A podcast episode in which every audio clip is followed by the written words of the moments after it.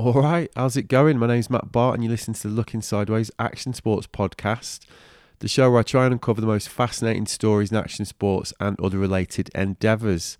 Thanks for tuning into this episode. Hope you enjoy. If you're a new listener, welcome. Reckon I picked up a few over the last couple of weeks. Um, the intros can be quite long. I'm just going to warn you now, although this one's not going to be that long. Um, but yeah, it's a common thing that new listeners mention. So, uh, my show, my rules, deal with it. Anyway, I've got the band back together. Yeah, myself and Owen Tozer are on our first post COVID trip, and what a joyous, life affirming experience it's been. So, we're in Jackson Hole, which is where I'm recording this as it goes, for the first leg of this year's Natural Selection Tour.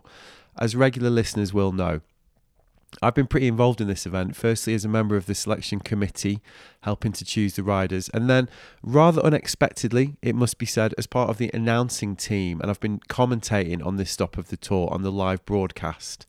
Um, I'm going to talk more about that in this episode's housekeeping corner at the end. Um, but yeah, Owen also got an invite to this event as a member of the photography team, which meant that the first omnibus in almost three years was a goer. So we've been getting right stuck in. I mean, basically, we're in the thick of the US snowboarding scene, and what a privilege and a unique experience it's been. And obviously, we've taken advantage of that fact to record a load of episodes, starting with this conversation with my friend and fellow natural selection announcer, Tom T Bird Monterosso. Now, we'd been chatting about recording this episode all week, and in the end, decided to do it in the immediate aftermath of the final of the Jackson leg of natural selection. Um, and we did record this one in the immediate post show afterglow of our live broadcast of the event. So, as you're going to hear, spirits were high. Combination of that and also the fact that we were three Pacificos deep. Um, so, yeah, as me and Tom have discovered this week, we really, really like hanging out and we really like talking to each other. Um, so, we grabbed a few beers, set the tape rolling, and recorded this quick fire episode. We discussed the event, of course, um, because it had finished a couple of hours when we recorded this one. And then we segued into Tom's life and career in snowboarding. I'm not going to say too much more than that, because, um, like I say, I'll be back at the end with a special housekeeping corner with some thoughts on the event and the whole experience. In the meantime, here's me and T Bird. Enjoy.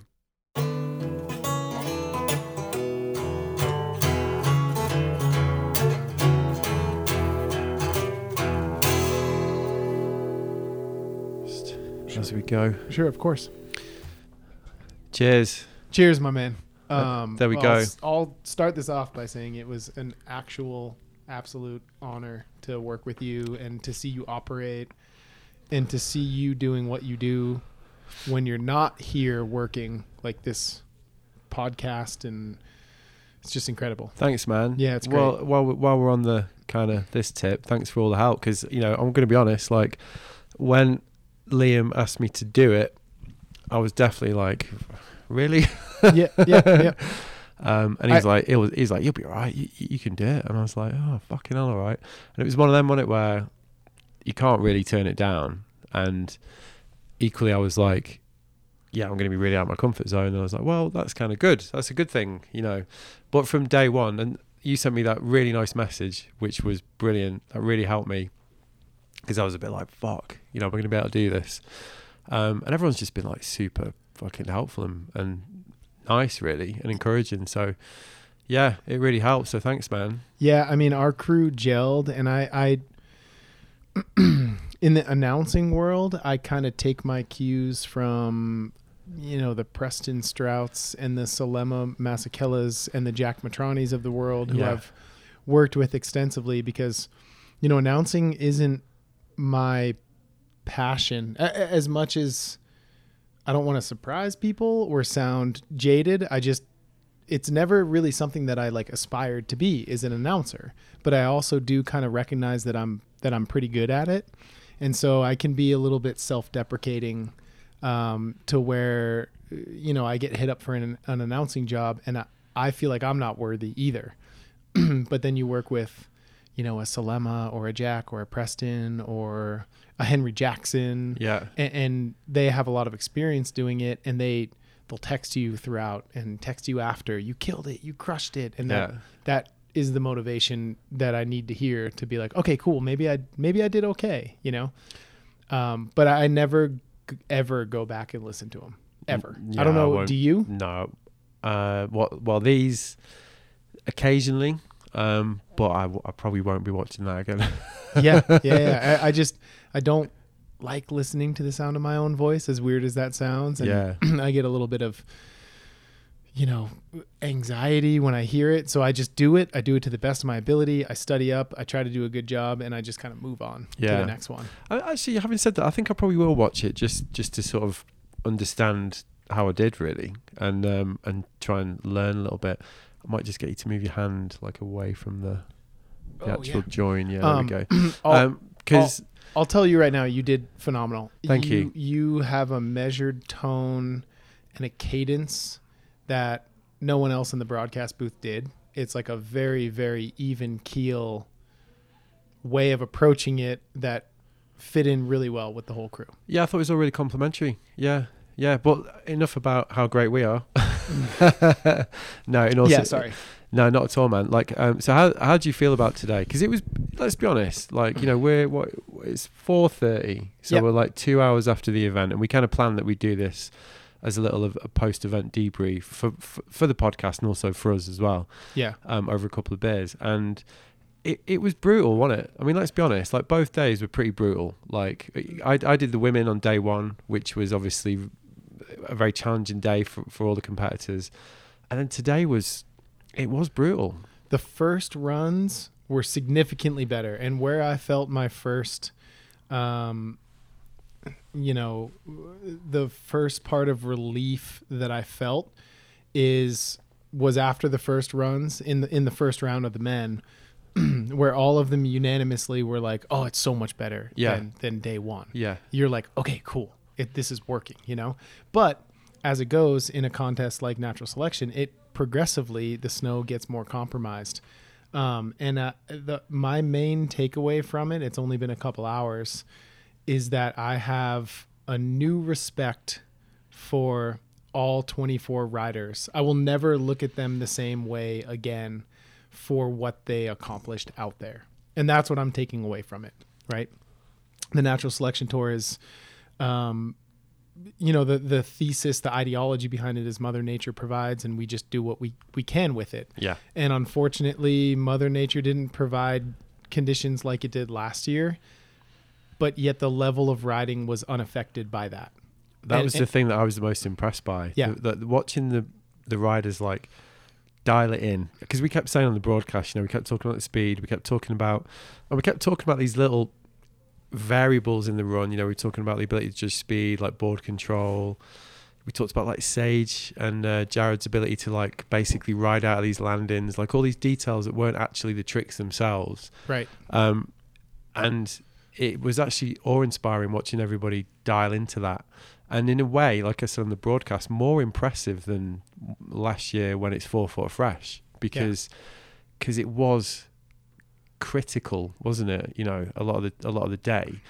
So to actually do that and have the mentality to just keep up in the ante was yeah, it was awe-inspiring, really, wasn't it? you could literally see the mindset shift at a certain point. I can't quite pinpoint when that was, but you could see the mentality shift to survive and advance. Yeah, Right today, all eight riders on the on the men's side and four riders on the women's side, they're going to baldface regardless, but they wanted to show up and show out for Travis and for Liam and for Carter and for Cersei, right? Like all of this manpower, human power that's gone into this tour, they recognize that and they back it until it today solidified for me the the fact that they're behind this thing, right? A hundred percent. And it was it was really cool. Um, at times a little scary. yeah, You're just like, I really hope no one gets broke off. Yeah. And and we escaped and everyone's good and uh, we're going to Baldface and we're going to be swimming in POW. And Yeah. then we're going to go to AK and hopefully we're going to be swimming in POW. And it's just, it is what it is. It, it happened and it was special and it was magical in a different way than it was last year. yeah. Yeah. And it's interesting what you say, isn't it, about like how how behind it they are? Because I think one of the critical events this week was, God, it feels like days ago, but it was last night, wasn't it? the riders' meeting. Yeah. Um, that, that was really important, wasn't it? it was. because obviously the role that you've got with natural selection, you know, you announce, but you've you've got. I mean, what is the actual role? Like you've got this kind of linchpin role, you know, rider liaison, like all, you know, you do all the content, you you're involved across the board, right? Right. Um, and we, it's not a perfect picture because it's such a it's such a huge organisation and it's so ambitious, and there have been a few communication issues like across the board, which I think is natural. Um, but that meeting last night, watching everybody kind of thrash it out, something we talked about, like watching who among the riders are the leaders that are going to lead that conversation. Yep.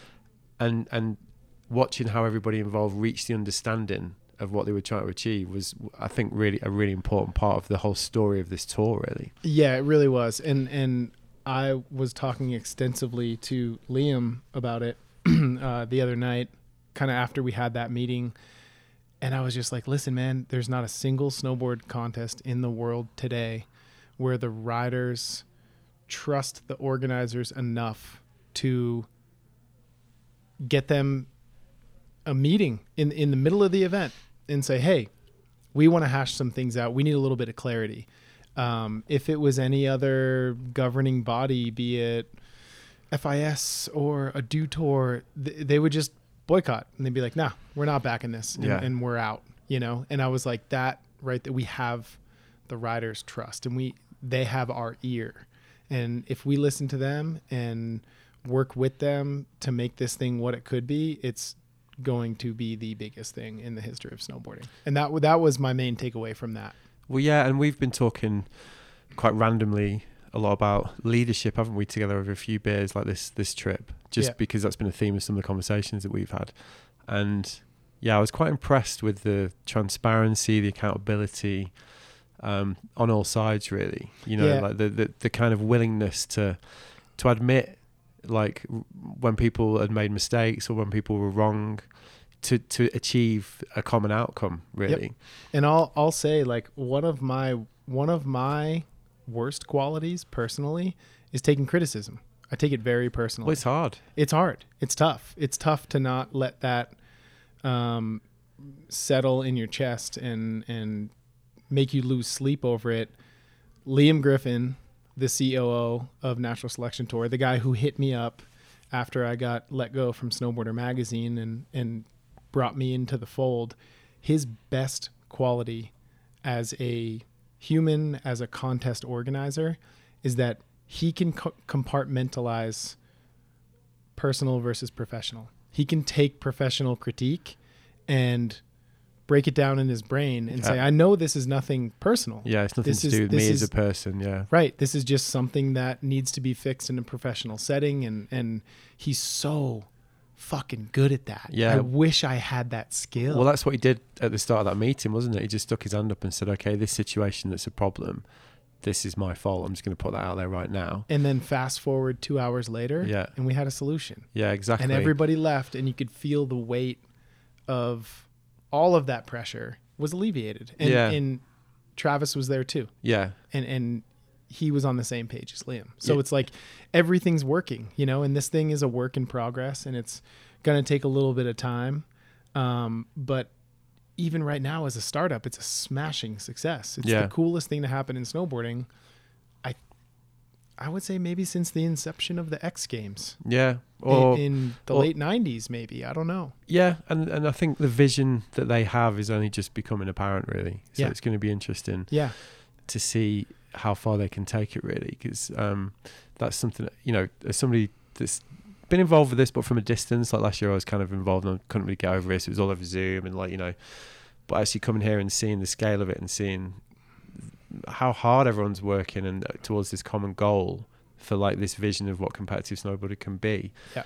I'm I'm a bit like, all right, I kind of I kind of get it now. And this Oh, is yeah. this is a very long game, isn't it? That they're A playing there. hundred percent. It's a long game, and it's the ultimate goal of this thing is to get people to um, interact with the outdoors. Right? They don't have to go do what Sage Kotsenburg or Elena Hight did today.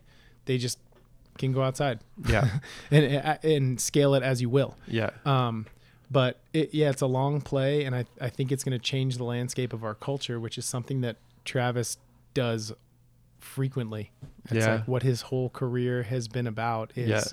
defying the odds and doing the impossible and making it happen. And I think I, I get a little bit annoying with with the natural selection crew because I constantly remind them, "Thank you for bringing me in." Like, thank. I thought when I got let go from Snowboarder Magazine, I was like, "This is the end of my career." Right. You know, I was shooting for Ride uh, in the wintertime.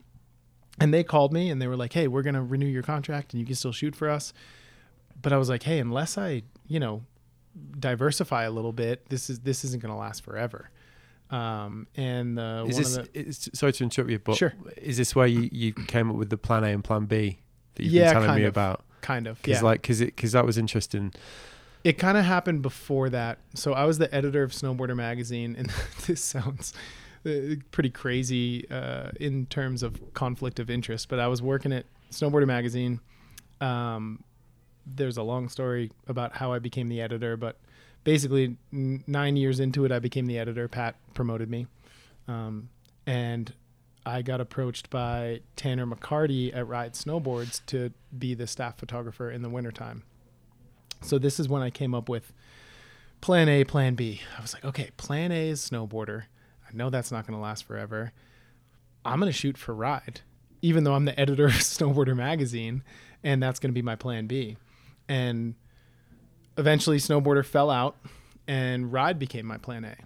And then I kind of, uh, you know, Liam reached out to me, and Travis reached out to me and asked me kind of what my bandwidth was. And I said, you know, the Ride ride guys and gals are super cool with me doing additional side work and so natural selection became my plan b and so um, it's it's a constant effort to not get pushed out Yeah. i know that sounds weird and and um, a little bit uh, what's the word i'm looking for not mortal but uh I don't know. I'm af- I'm very very afraid of being pushed out and forgotten in snowboarding because I just want to keep doing it. So, As i- as in as in like that's interesting. So as in to stay relevant or like actually just to be involved. Less to stay relevant, more to be involved. Yeah. Yeah, I don't really care about my relevance. I'm not looking to It's not like a legacy thing, it's more like an involvement thing. Well, it's a passion thing, isn't it? yeah. Which is obviously always driven what you've always done. You Right. know, like and from what I can see about how you operate in this environment, like it's all driven by this passion for for snowboarding and for the culture. It's so so it's like is it's kind of that coming from that territory then. It's a hundred percent for that. I ha- I had an interesting talk with Pat um, the other day because Pat is featured prominently in the Jake Burton documentary Dear Yeah. Rider, and you know Pat called me or I called Pat. I'm sorry, and I was like, Hey man, you were great in that movie. You wove a great storyline. Like you're so important to snowboarding. And um, Pat and I worked hand in hand for 13 years. I mean, we we are best friends and we were coworkers and we hung out at the office and we hung out outside of the office. But when I got let go from snowboarder, he had to move on. He, he just had to. Yeah. Um, and it's not that we fell out of touch, but we just didn't talk every day anymore. Uh, and I kind of started doing a little bit of freelance work that was outside of snowboarding. And so anyway, when I called Pat and told him, you know, how great he was in that film, he brought up an interesting point. He said, "Who's going to be that person in 20 years? Is it going to be you?" And I was like, "No, it's not going to be me. I know that for a fact." How, but how can you know that? Isn't that the way that your career's going? Yeah, but it's not that's not my end goal. My end goal is to continue to aid the culture on the ground floor level. And when it's time for me to go, I'm just going to go. I'm not I'm not looking to be a historian or someone that gets interviewed for documentaries 20 years down the road. I'm not thinking that far. I'm just trying to maintain my style of life and snowboard as much as I can and travel as much as I can and hang out with my friends and contribute to the snowboarding culture. That's that's literally my the breadth of my um, you know vision. Yeah. Yeah. So so this so this involvement with natural selection now is is is the vehicle currently to do that. Yeah, yeah, and it's it's also ride snowboards too. Um, Yeah. shooting with them all winter long. I'm in an interesting position where I was in Anchorage, Alaska with Jed Anderson filming this, you know, month long project, uh, shooting street stuff. And then, you know, my next trip was coming to natural selection. So, so it's like, I, I don't think there are a lot of people that are living both sides of that coin currently in snowboarding. Yeah, right. And I, I constantly struggle with it because, you know, I'm trying to be accepted by the core and I'm also trying to be a part of the mainstream. Yeah, and there is a little bit of like uh, Conflict, maybe. conflict and concern that I have that I'm maybe trying to please too many people. I don't No, know. I don't, I don't think so. Because I think, I mean, that's why I find it quite interesting what, you, what you're talking about, really, because I think whether you like it or not, or whether you want that that position or not, like that is, requ- we need that. Like you know, the cult, like the, the culture needs those bridging characters. And you mentioned someone like Henry, or you know, we've got a friend like Ed Lee, somebody. You know, all the people that you've mentioned, like Selema, like they they fulfill that role, and and I don't think it's something that any of those people sought, right. Or, or like or Pat. I don't, you know, Pat didn't wake up on day one and be like, right, I'm going to be the guy on Dear Rider, did he? You know, like it's just, in a way, it almost gets foisted upon you because because you, can do it that well and and be that bridge and right. and and it is required. And maybe I don't realize that enough Yeah, I think to a degree. Well, I, I, it's just really interesting hearing you say that because I was a bit like, you're kind of doing it. I know, I know, and I, I, I, I do. I constantly, I'm at conflict in my own head about it. Like, Why? But why are you in conflict about? it? I don't understand because because you don't see it as like a legitimate core thing. because I don't want. You know what a core score is? I don't. It's it's the core snowboarders that like I don't want them to think I'm lame or selling out, and I don't want the mainstream um, to think that I'm too core. So it's like a, a duality of opposites that I'm I'm trying to navigate. You know, like, but really, what it comes down to is I just want to be a part of it all. yeah. I want to go to Alaska, and I want to shoot uh, natural selection hanging out of a helicopter, and then I want to go to fucking Omaha, Nebraska, or Cleveland, Ohio, and I want to get a lens on, you know, Danimals or Cole Navin or Jed. Like I want to do it all, yeah. and, and I I want to shoot, you know, Scotty Stevens at the Mount Hood Meadows Park. Like I just can't get enough of all of it, and a lot of that comes from uh, when I got into photography in like 2006, seven. Um, I looked at Oli Gagnon and I looked at Eastone and I looked at Andy Wright, and it's the same approach that like a Bode Merrill has to their snowboarding Yeah. Right. where they don't want to be a POW guy and they don't want to be a street guy. They want to be both. Andy's a really good kind of example of that, actually, isn't he? You know, Absolutely. as a role model, if you're going to try and navigate the industry in that way. hundred percent. It's it's taking nothing away from the photographers who documented our culture before street riding was really big. Yeah. But in my opinion, the greatest photographers in the history of snowboarding are Andy Wright, Oli Gagnon, and Eastone. And maybe that's just my generation, but they can, you know, go on a street trip and document the culture in the streets. And then they can go up and jump, hang out of a heli and jump in with that crew and shoot, uh, you know, the, the heavyweights in Haines or Valdez. But again, you, you, you're kind of doing it. Right, right, right. Uh, exactly. So like, the, the- you know, there'll be people listening to this that'll be like, "Well, hang on, that's what he's doing." You know, like, so is this, and this But- is like podcast cliche bingo, Yeah. like, but is this the dreaded imposter syndrome? Is this is this like you yes. not feeling Yes. worthy, 100%. even though you're actually doing it? Well, the reason I'm I'm not well, it's not that I don't feel worthy of it. I, I I know that I've put in the time and I've I've earned the respect and I've gathered the the connections and I have the network. It's that announcing came into play too. Yeah. So so And it's like It feels like you think that's a bit whack almost, like you. you not know- whack, but it's.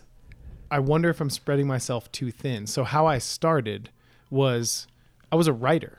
Right? Yeah. I wanted to be a writer Yeah. through and through. And still to my core, I am a writer. And I feel like that is the foundation of storytelling. So I got this job at Snowboarder Magazine in 2006, and all I wanted to do was be editor. But at a certain point, I I realized that it was kind of boring me a little Right. bit. The the monotony of just writing, writing, writing. So I picked up a camera. And then I started shooting and I became passionate about both. And then Bridges got me into announcing. And so I started doing that too. And I became, I deal with a little bit of an identity crisis. You've heard the phrase jack of all trades, master of none Yeah. right?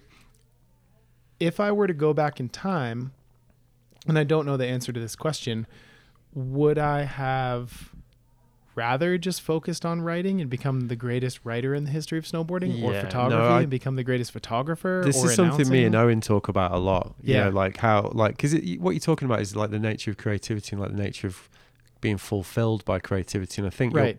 I think we're probably quite similar insofar as like, you know, you've got role models. We've all got Mhm. role models. We've all got creative role models, and you and, and there is a bit of a tendency to like look at those people and think like, well, they're successful because they only focused on one thing, and because I've because Right. I'm, I think me and you are quite similar. You know, I do a lot of different things, um, and also beat myself up with the same thought that you're talking about, which Right. is like, what would have happened if I'd have only if I'd have actually just focused on one thing and dedicated all the energy that I've dedicated to all these different things into that one thing, you know? But I think the understanding that I've come to is like, that's just not who I am. You, I'm just Yeah. I'm just not that person, I know, and maybe I'm not too. and, and I'm a bit like, well, that's kind of fine. You know what I mean? Like, and uh, and a, certainly the more grandiose creative ambitions that perhaps I've um, you know harbored over the years, like haven't come to fruition probably because of that. Um, but then when you're younger and you have these ideas, like they're often unrealistic, but they're often just a vehicle for you to just do something and just Mhm. do anything that'll get you in a position to do more things. Do you know what I mean? Like, Yep. so I wonder if there's a bit of that going on with this. Yeah, no, I think there is for sure. And uh yeah, maybe I'm just not wired to be that person. Maybe that's like the, you know, 14-year-old kid in me that was in a special education class all through high school because I had like very severe ADHD and I was just jacked up on Ritalin all the time and I couldn't be controlled. Um my demeanor is much calmer as an adult, but maybe that's the subconscious going, well, I got to have my hand in this and I got to have a little bit of this and I also got to try this too. Um, but it's, yeah, it's something that I, I talk at length with my wife about it at times. Like, did I spread myself too thin? Did I, did I, by diversifying, did I paint myself into a corner? Because, you know, I'm not the best photographer in the world. I'm not the best writer in the world. I'm not the best announcer in the world. There's people, you know, Selema with announcing, uh, Oli Gagnon with photography, Pat Bridges with writing, or whoever it may be, that have fully mastered their craft. And I never got that opportunity to fully master my craft. But why would that be better than what you I don't do, know. than what you do now? That's the question I ask. Yeah, Would it be? I I don't, don't think I don't think it would. So Yeah. this is so interesting, isn't it? Because it's like about it's about drive, isn't it? Yeah, It's about your- it's about like your internal motor, fully. like what's pushing you forward. Yeah. And I do because yeah, like from the outside, what you do is as valid as each of the people that you've just described. And that and I imagine if we went in that bar, which is basically full of the entire snowboarding industry, yeah. and asked anyone, they'd just be like, "What the fuck's he talking?" Do you know what I mean? Like, I don't think Sure. no one else thinks you like that. I know. That's just what you think of it you. But I, I, I- like I say, I empathise with that because that's the same thing that I'm like as well. And like I say, me and Owen talk about this all the time. I know that this is a similar thing for Owen as well. And y- y- I'm interested in like, why is it, why is it a problem? Yeah, I don't know. That's a great question. And and it's it's probably not.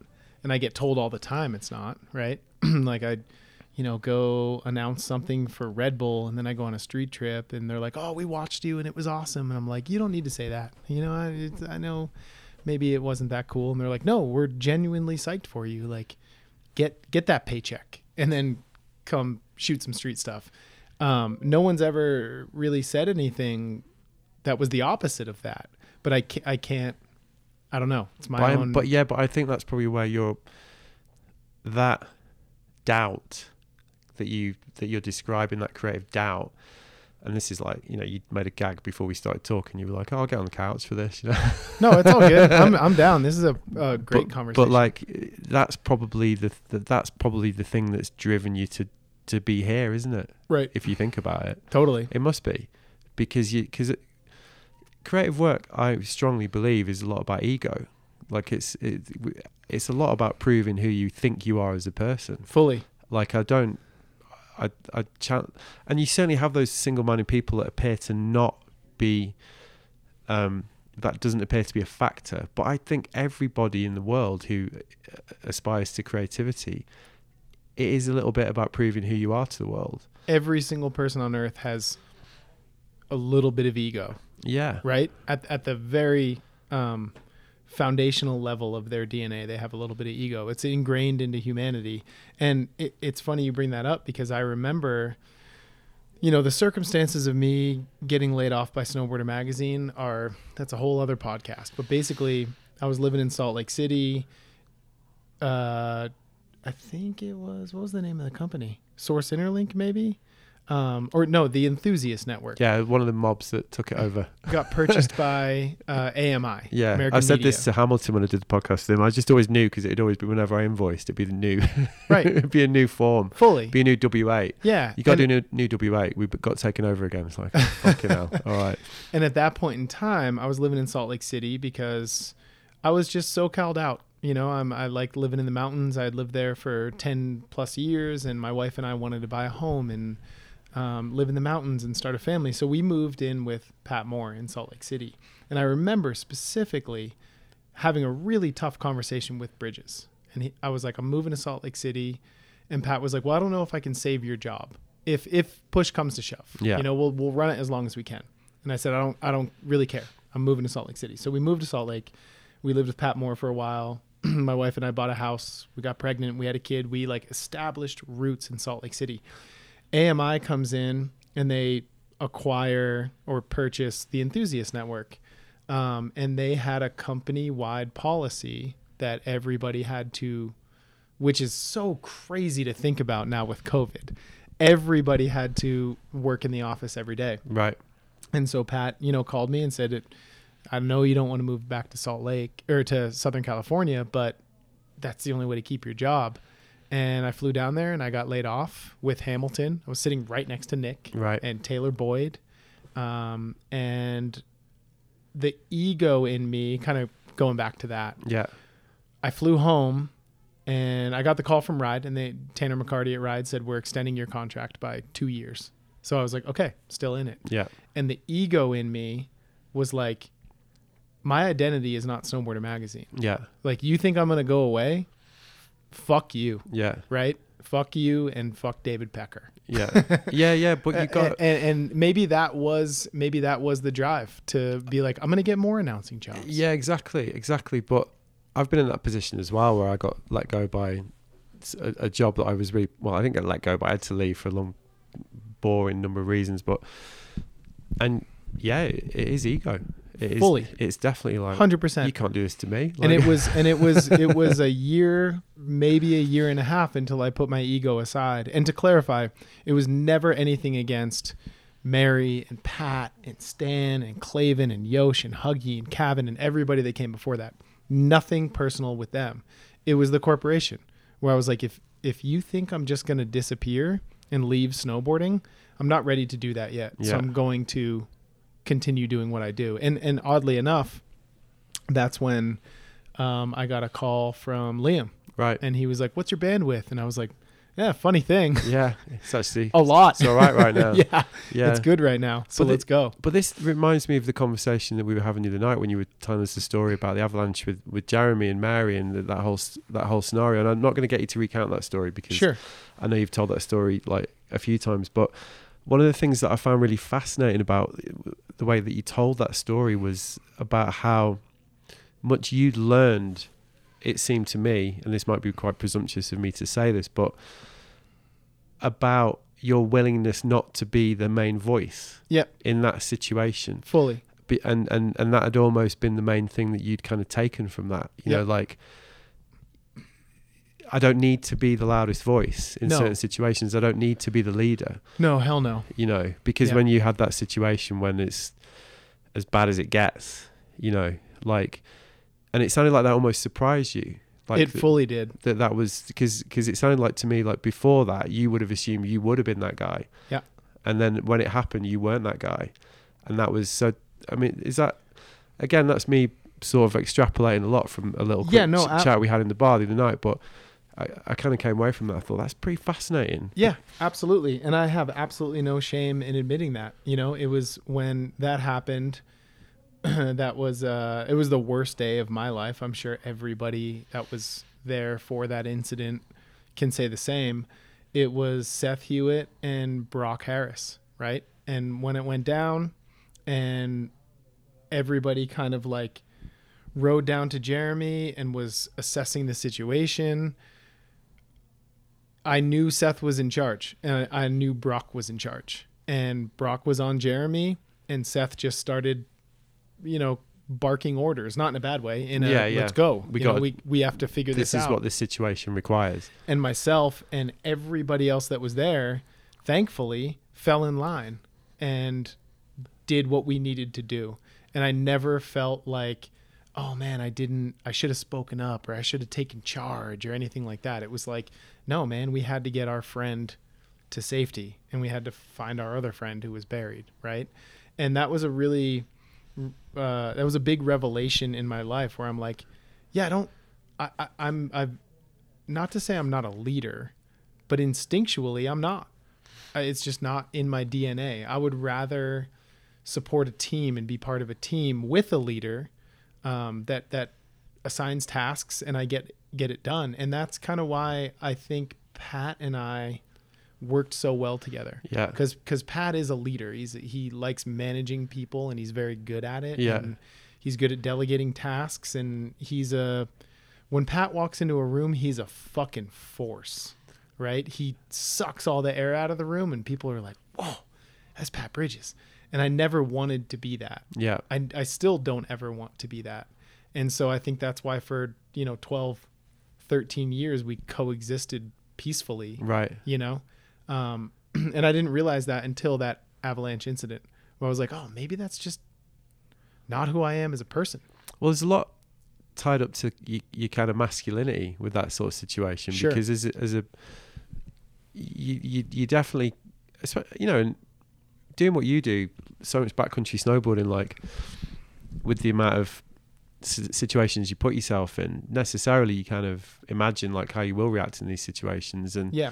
the temptation is to kind of put yourself in the hero role like here you know what i'm saying like Of it- course. it's, that, that's a Hey, you daydream. it's, It's a like, glib comment but it's you- like it's like when you're a kid and and you're like, oh, I want to save the day. I want to be the hero. Yeah, you just kind of put yourself at the center of the picture, don't you? Sure. And that's a big part of, again, like self identity, ego, like masculinity, all those things. Right.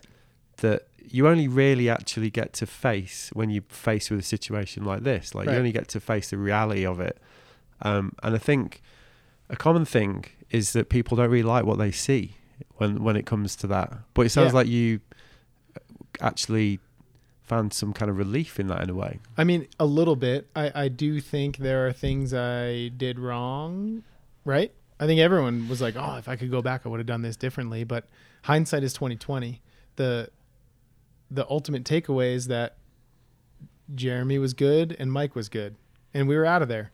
And everything that could have gone wrong did, but everything that we could have done right, we did. Um, now, if you know, I was in at Brighton and I had a, a friend come out and visit, and I took him for a tour uh, out of bounds, and he, you know, was from the East Coast, and we were snowboarding, and and he was like, "Oh, let's go up here," and I was like, "All right," and he was like, "You drop first. and that I was like, "No, I'm not dropping first.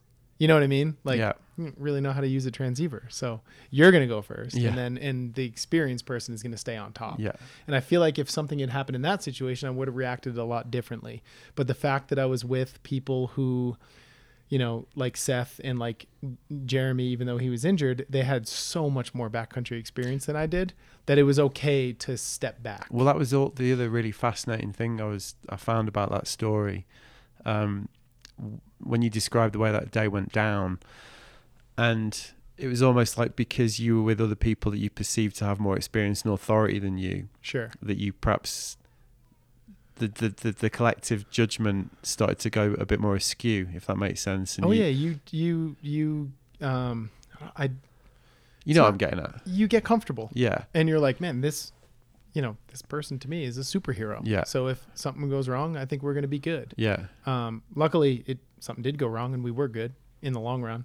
But yeah, you just get a little comfortable yeah, and you um eh, make a mistake here and there, I guess. but it's So- fascinating because you lot are also experienced. Yeah. you know, in terms of like the the mechanics of of you know what it's a different thing, isn't it? Like you know the mechanics of like running the day and like you know what you do in those situations. But when it came to like this the decisions that were actually going to lead to a perilous situation, this is this this is what it took for you to kind of learn as a group, right? Yeah. And we're abs- talking about some of the most experienced people in the world. Oh, absolutely. Yeah. And, and and to be clear too, like we spoke about it Yeah, and we knew the situation and and we were like, okay, if something happens, X, Y, Z, here are the steps. yeah, Um we just didn't think it would happen on the scale that it did. sure, Right? We that's the one thing we, that we couldn't predict, but we had full confidence in the crew.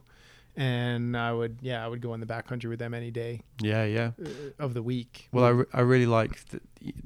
You know, the fact you said that you guys like it's become such a profound experience that you know every year you kind of we'd like touch base Marking the day. yeah like jeremy put up a nice little post like vague post on instagram Yeah. a little heart and you're like yeah it was it was the shittiest day ever but in the long run it's a learning experience Yeah. that's what life is and you guys have been working together since to to kind of and and it sounds like those have also been like really important experiences for you. yeah i i, I can't think of a person it's pretty funny it's like like i was talking about today in natural selection like i look at those riders differently now Yeah, right? I'm not comparing the two situations. I, I understand. Do not that. make that. Yeah, yeah, Um, I just have more respect for them. yeah, And growing up, Jeremy was hands down my favorite snowboarder on earth. Yeah. Like, he was Superman to me. Um, and JP too, yeah. but like I, I leaned toward Jeremy. I just Yeah. related to his snowboarding. it was a tribal thing, wasn't it back then? Yeah, I just loved him. You You know? know, Um, when I was a senior in high school, me and two of my friends at 18, maybe 17 years old, we had winter break at school and somehow convinced my parents to fly to Salt Lake City. and we stayed at a hotel just to ride Brighton to try to see Jeremy and JP. We didn't see him. Uh, I rode a, a chairlift with Tina Basich, which was awesome. Right. Um, but but that's how fanatical I was. Wow, your about- parents sound like fucking legends. I mean, they they've never skied or snowboarded a day in their lives. They didn't really know what the hell I was doing, you know. Right. But yeah, they are. My parents are legends, and that's how fanatical I was about Yeah. these people. And to fast forward to working with JP and Jeremy on the guest editor issue of Snowboarder, we became pretty close, and then I went on a couple shoots with them, and I was like, man, the, this Jeremy Jones guy is like, he's incredible. He's awesome. Um, and but after that incident, after that happened, and seeing what he went through and the mental fortitude it took, not just to recover, but the drive to continue snowboarding at the level that m- mentally stimulates him was like it's like I get like emotional thinking about it. Um, and so yeah, uh, last winter, a couple weeks before natural selection, I was at Woodward Park City. Jeremy uh, was working there, and uh, he was doing cripplers into the wall ride. And this is probably three years after the the accident. And he's like, "Hey, Bird, can you get a lens on this?" And I'm like, "Yeah, fuck yeah, I'll shoot this all day." So I creep in there with a fisheye and I shoot a couple photos. And eventually, he accidentally ran into me, and I was protecting my camera with my right hand, and I put my left hand down and dislocated my shoulder. Yeah, which is like a couple of weeks before AK, right? it was three weeks before Alaska, yeah. and not uh, not great timing. yeah, and and but but Jeremy drove me to the clinic. He actually Jeremy is the person who reset my shoulder. Right. So I was in there and they were trying to reset it, and Jeremy had seen this so many times that he told the doctor, he's like, "Hey, step aside," Right. and he's like, "T-Bird, lay on your stomach and let it hang." And when Oh, I man. did that, I remember the doctor was staring at Jeremy in disbelief Right. that he was telling her to step out of the way. It just clunked back into place, and I was good again. Yeah. And like that, right? That's why I trust that person Yeah. with, you know, my life. yeah. Yeah. And then you did it again in AK. I did do it again in Alaska. yeah, I I uh, I wasn't hundred percent, and I went up there, got a little cocky, had a nice rag doll, and yeah. came out again. Yeah. But I rehabbed it all summer, and you know, actually, just the other day I was riding with uh, Tim Zimmerman, Chad Chomlak, and Liam, and we went uh, into the Stash Park, you know, to check it out, and I kind of turned it on, and I took a nice fall, and you know the feeling you get when you're like you think you're gonna puke because you kind of know what's coming. Yeah. I was like shoulders coming out again, Right. and I I fell really hard on my shoulder, and I popped back up, and everything was fine, and I was like, cool. I I needed that. Yeah. Yeah. You know, like I feel more confident now that the PT in fact worked. yeah. Yeah. Yeah, I mean, your point you make about having more respect for the riders, again, from today, it's, you know, it's something we talked about a lot in commentary, isn't it? And I think it was worth repeating, really. A hundred percent. Yeah, My goal is um, when I announce or when I shoot a photo or when I write about a snowboarder or whatever I do in the snowboard space is I want to approach it in a way that gives them their due because I know what they do on the day to day. yeah, it seems like that's at the center of the work, basically. Right. That's what I'm trying to do Yeah, every time I call a run, every time I shoot a photo, every time I write a profile piece or Yeah. a blurb or whatever it may be. yeah. Um, and do you think that as as you you know going back to what you were talking about, this core mainstream sort of conundrum Yeah. do you think the more you talk about it in the mainstream realm it gets harder to do that? Because that's always the sort of fear isn't it? You know when you because that's the problem with the olympics and i'm not going to turn this into like an olympic conversation because that's been done to death but that is i think the issue that we all have with the olympics isn't it? That the riders aren't given the they're just not placed in the correct they're not positioned correctly in the conversation you No, know they're they're almost not. an afterthought you know in this in this you know behemoth organization and i think that's instinctively why we all kind of recoil from it a little bit isn't it Yeah, absolutely. I mean, to a certain extent, it's almost like like they're like a circus act yeah to the machine, right? Um, and the guy running the Ferris wheel at the at the carnival is making six bucks an hour, but the Yeah. guy that owns the carnival is making a couple million dollars a year, and that's that's why I jumped on with Natural Selection Tour is because they're it's it's it's mainstream, it's global, it's huge, but at its core, it's rider first. yeah And I, I can't really say that I see that in any other competitive environment that exists today. And that's why I signed on for it. Like, yeah If X Games had hit me up, been like, hey, do you want to be our content director? I guarantee you I would have said no yeah because it doesn't align with my beliefs and my view. Um, but this does. So I was like, yeah, I'm down. it's always the conundrum isn't it you know like how you because let's be frank this operation natural selection aspires to the biggest possible audience i mean look at the partners you know Yeah. like Oh, yeah. and look at the production that we're part of. I mean, it's not the chorist thing, Right. and and you know we're we're pitching it at a certain level, aren't we? You know, and I, I completely understand what you that that point you made earlier. Really kind of made me laugh because the first thing I thought of when I got offered that gig was like, I I you know the core sh- on the shoulder, Sure. you know, Yeah, like sure. you're a bit like fuck. I don't want to fuck this up Yeah. you know, because because it's like that because that's important. But equally, you've got to pitch it in a way that's understandable to the audience that this is trying to attract, Right. and you got you've got to place the riders and the whole concept and the the culture that we're trying to represent. You got to find the position to talk about, it, haven't you? A hundred percent. And it's funny because when you were approached, it, it was probably a different view of what this thing was than when I was approached. Like when I was approached, I knew there were big money players coming in because Yeah. you have to fund something that's this large. Yeah, Um, but the first thing I got eyes on was like the Indus- Industry Alliance program, where it's like we need to involve the core Yeah. brands on on a foundational level, and then we're going up from there because, you know, a snowboard brand doesn't have the money. A core snowboard brand doesn't have like millions of dollars to work with No. right? So you involve them on on the foundational level, and then you scale up, and you're like, okay, now we're going to these big brands to pay for broadcasting and to pay for satellites and all the stuff that goes into it. So it's like structured properly, Yeah. and that's when that's what I signed on to, and you're and they're still holding true to it, and you're Yeah. like, okay, this can actually work and coexist. It's like a nice merging of of core and non-endemic. Yeah. It can it can coexist. It can be done. yeah, It can be done, and that's obviously what they're trying to do here. Circe, Travis, Carter, everyone that you mentioned. totally. So, how is your role going to develop? Do you see this? I really I hope so and I think so. Yeah. Um, right now I'm just so in the thick of it that I'm I'm focused on, you know, working as the athlete liaison. Yeah.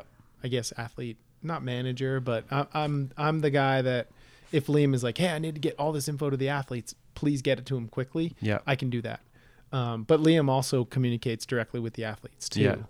Uh, I'm just kind of emergency backup, like, hey, we need you here at this time. Yeah. Like, Yeah. Please fucking be here. Yeah. And uh, they respond super well to it.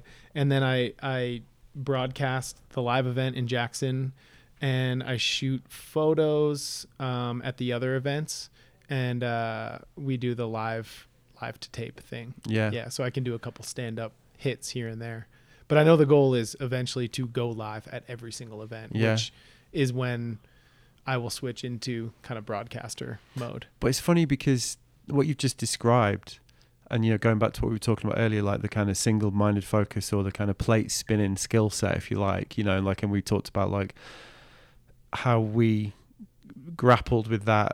Um, that is required for what you're doing. it is You know, yeah. like you you just described a pretty complicated brief, Yeah. which requires a very very unique set of skills. absolutely really that yeah. not any i'm actually struggling to think of anyone that i know in the industry that could do it really you know to like cover it off in the way that the creative side the trust with the riders the kind of com side you know having the bigger picture Mhm. the vision because certainly i mean you know the riders get it but they don't they're not as involved in the in the vision as you are do you know what i mean? Like so that's that is a unique thing. It is unique. I've carved out an interesting like little niche in in the snowboard community where i can do those things. Um but you know it's also it, i have so much help on that side with uh be it tiffany cook or john rodosky or nick coldenhoven or austin hopkins like there's a whole team behind the scenes where for all those rider announcement videos Yeah. right those come in so fucking quick and it's exhilarating. You're like, oh, so and so confirmed. And then it's like, T Bird, hit the ground running, find the photos, find the videos. You know, I put the photos on Google Drive, Tiff sorts through them. The edits go on a on a Google Drive to our edit team, and and Roto and Nick and Austin like hammer out their edits, and it, it's just like it. The cog in the machine is set up right now to work very very well. yeah You know what I mean? yeah yeah Um, and so it's not just me wearing a ton of hats; it's everybody wears a ton yeah of i mean necessarily in an organization like this it's gonna right? it's gonna be like that isn't it Yeah, yeah. um well i'm gonna ask you one more because i'm very aware that this is the biggest party of the year. It, dude, it's all good. I'm, it's all good. yeah no this has been great man Yeah, yeah, it's been awesome. This is like therapy Yeah, session. I well, like it. I'm, I, the, well, the question I've got, the final question is, what ambitions do you have left? And um, and you can't say anything snowboard related, because you've talked about creativity. You've talked about, you know, it's obviously something that you take seriously and think deeply about. So I'm I'm interested. Well, it's funny.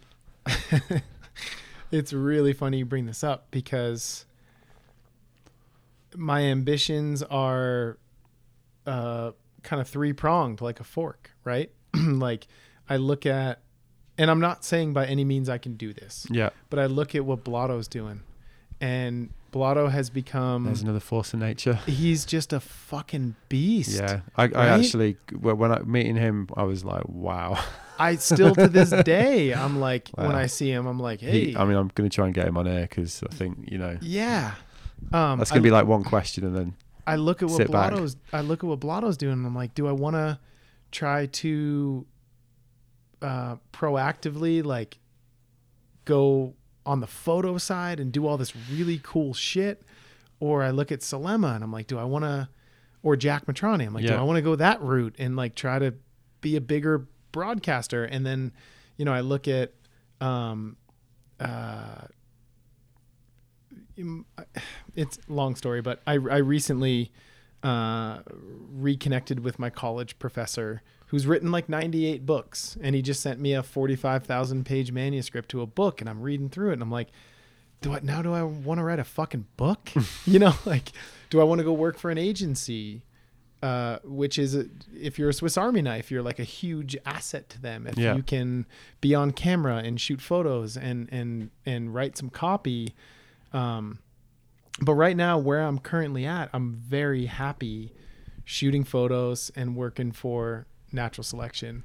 And I haven't really thought far beyond that. Uh, but I do have a four and a half year old daughter yeah, uh, named Louie, yeah, yeah. and she's growing up quick. And up until this first trip that I took this year to Jackson, um, we go snowboarding all the time. And I pick her up from school and I drop her off. So then the like nine to five idea creeps in. Like, do I want that? Do I want to be home every day with my family? Sure. Um, ultimately, I guess what the viewers can learn from this is I'm a mental fucking mess. well, I don't but- know. I don't really know what my aspirations But this, are. but that, but that's why this is such an interesting conversation, isn't it? Because, like I said, that's the drive, isn't it? sure. That is Fully. The, that is the thing. Yeah, yeah. Once I have that figured out, I will be emotionally balanced. I, I don't quite know what that is yet. I think right now, shooting photos in the wintertime and working for natural selection, I'm like completely fulfilled because it is a nice life, right? There's not, it's not a big lift in the summertime. Yeah, I get every day with my family. Yeah. I get to see my wife uh, 24 hours a day, and I get to hang out with my daughter and like spend the nice months in Oregon with her. And then, unfortunately, you know, I'm gone all winter, Yeah. which is shitty. Um, but yeah, it is what it is. If I worked a nine to five, I'd only see my daughter on weekends. yeah, and you'd be, you'd And be, I would have, you'd be craving this life. yeah, I'd have two weeks of vacation every year. Yeah, you Americans need to sort that out. That's Oh, fucking stupid. don't even get me started on that shit.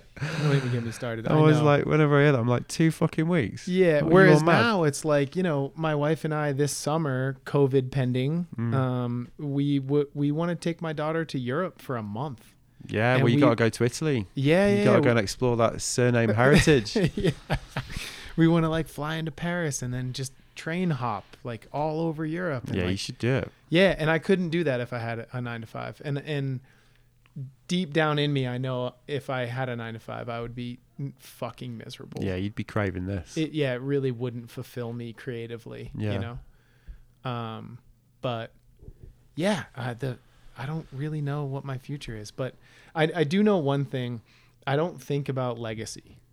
You know, like it's something like Pat kind of talked to me about about who's going to be sitting in that chair Yeah. being snowboarding's historian in 20 years.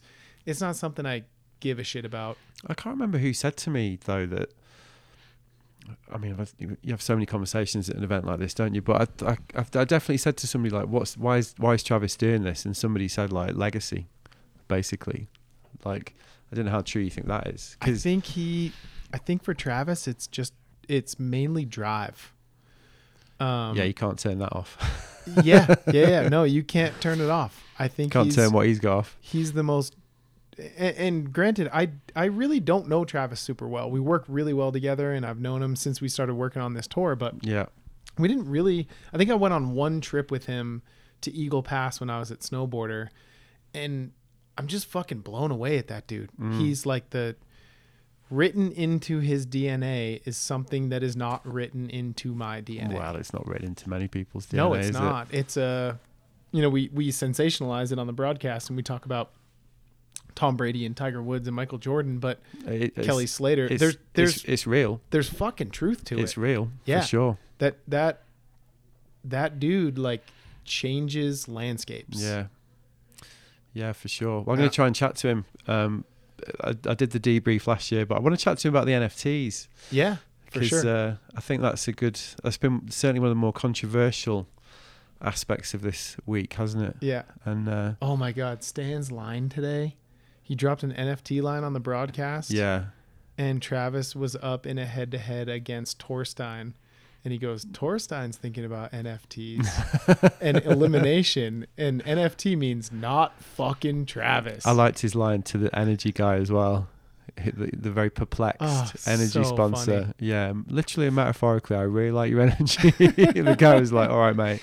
Oh, man, that kid is so he, he was on fire today. He was good. He's so sharp. yeah, And it's funny because I, I told Pat that 20 year look back, uh, it could be Stan. yeah, Um, Yeah. Could be Danny Davis. yeah. It'd be It- interesting to see what Danny does. Yeah. Yeah. Danny's going to be in this for the rest of his life. Yeah, like, There's no question about what it. a spokesperson he is. Oh, absolutely. Yeah. Mm. And uh, yeah, it's it's I don't know. I'm just uh, I've always identified as a snowboarder. I I really really fucking love snowboarding. Like I don't know where in the world I would be had I not found snowboarding. It's almost terrifying to think about. And it's ever since I came into this world and was embraced by this world and accepted by this world, maybe I try too hard to show it, but I'm I just really really my my end goal is to show appreciation for this culture because it's it's everything to me. It's all my friendships. It's I met my wife at the U.S. Open in 2009 Right. because uh, she was working for Forum at the time, and then she was she was done a couple years later. Um, but I just stuck with it because I can't. I just like am addicted to the snowboard culture. Yeah, let's go and get a beer. Let's do it. Thanks, Tom. That sounds great, man. Thanks for having me. I'm like I, I don't know why you chose me, but it's awesome that Oh you did. man, it's great. Yeah. So there you go. That was me and Tom Monterosso, and I hope you enjoyed it. I'm not going to lie. After that chat, we went out and got absolutely smashed with everyone at the event. So, as you might be able to tell from my voice, although that's probably also to do with the fact I've been doing a lot of talking this week, um, I've got a little bit of a fuzzy head today. Um, but that's all right. You know, been working hard all week, all good. So, housekeeping corner. And yeah, as I said in the intro, what a mad experience this whole thing has been. Um, massive thanks to everybody who's been sending me messages following the event broadcast. Even the guy who got in touch after day one to say that I'd done well, um, but then commenced to critique my entire performance and gave me some advice on how I could sharpen up my presenting game.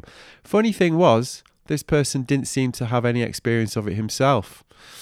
The internet, eh? He must just know that I love a complisult. So thanks for that.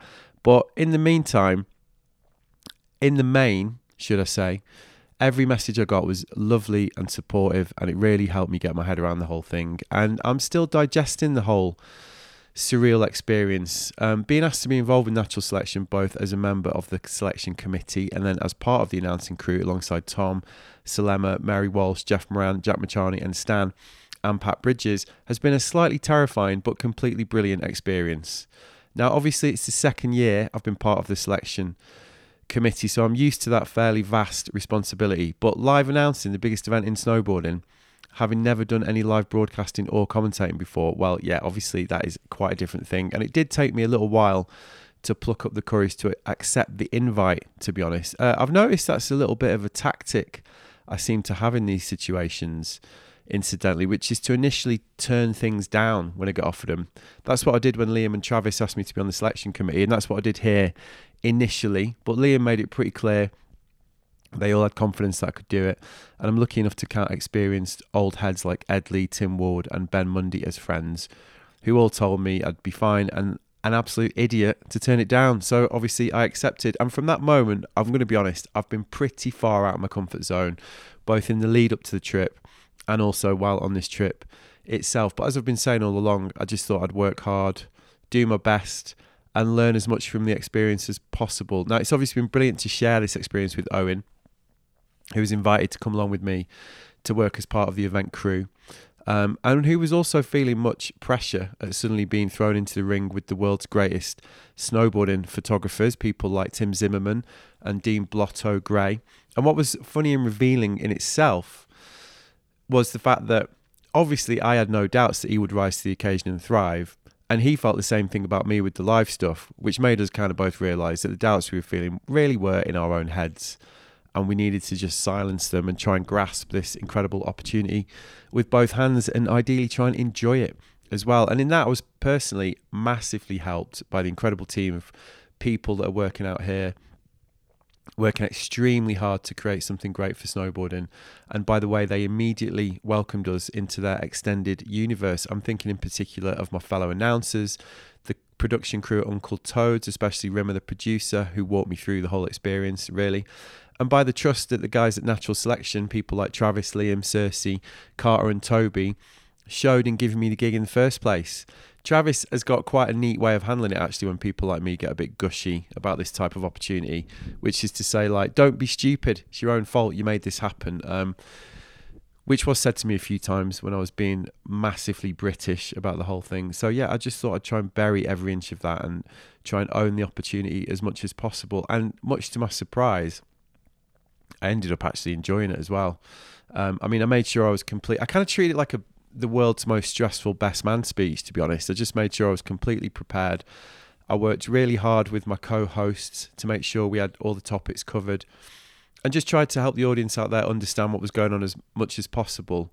Because make no mistake, as we discussed in that conversation, what those riders did on that course is about as impressive a feat as you're ever likely to see in any sporting arena. I mean, the the conditions were just about as challenging as it gets, and watching them kind of dial it and then rise to it was pretty awe-inspiring, really. Um, but I think the the main thing is I've just actually loved traveling again and remembering that I am part of this extended family that does care very deeply about this stupid sideways life and who've dedicated their lives to it like me. And that sense of extended family has manifested itself in a lot of really memorable ways, a lot of simple acts of kindness that I'm going to remember for a long time, whether that was Tom himself sending me a message before we left the UK telling me he loved what I do and couldn't wait to work with me, which was very generous and really did hit home at the time. Or to our friends Alex Yoda and Hilary Cantu, who took an afternoon out of their lives to take me and Owen for a drive through Teton Na- National Park for an amazing picnic, which we'll remember for a long time. That last day in particular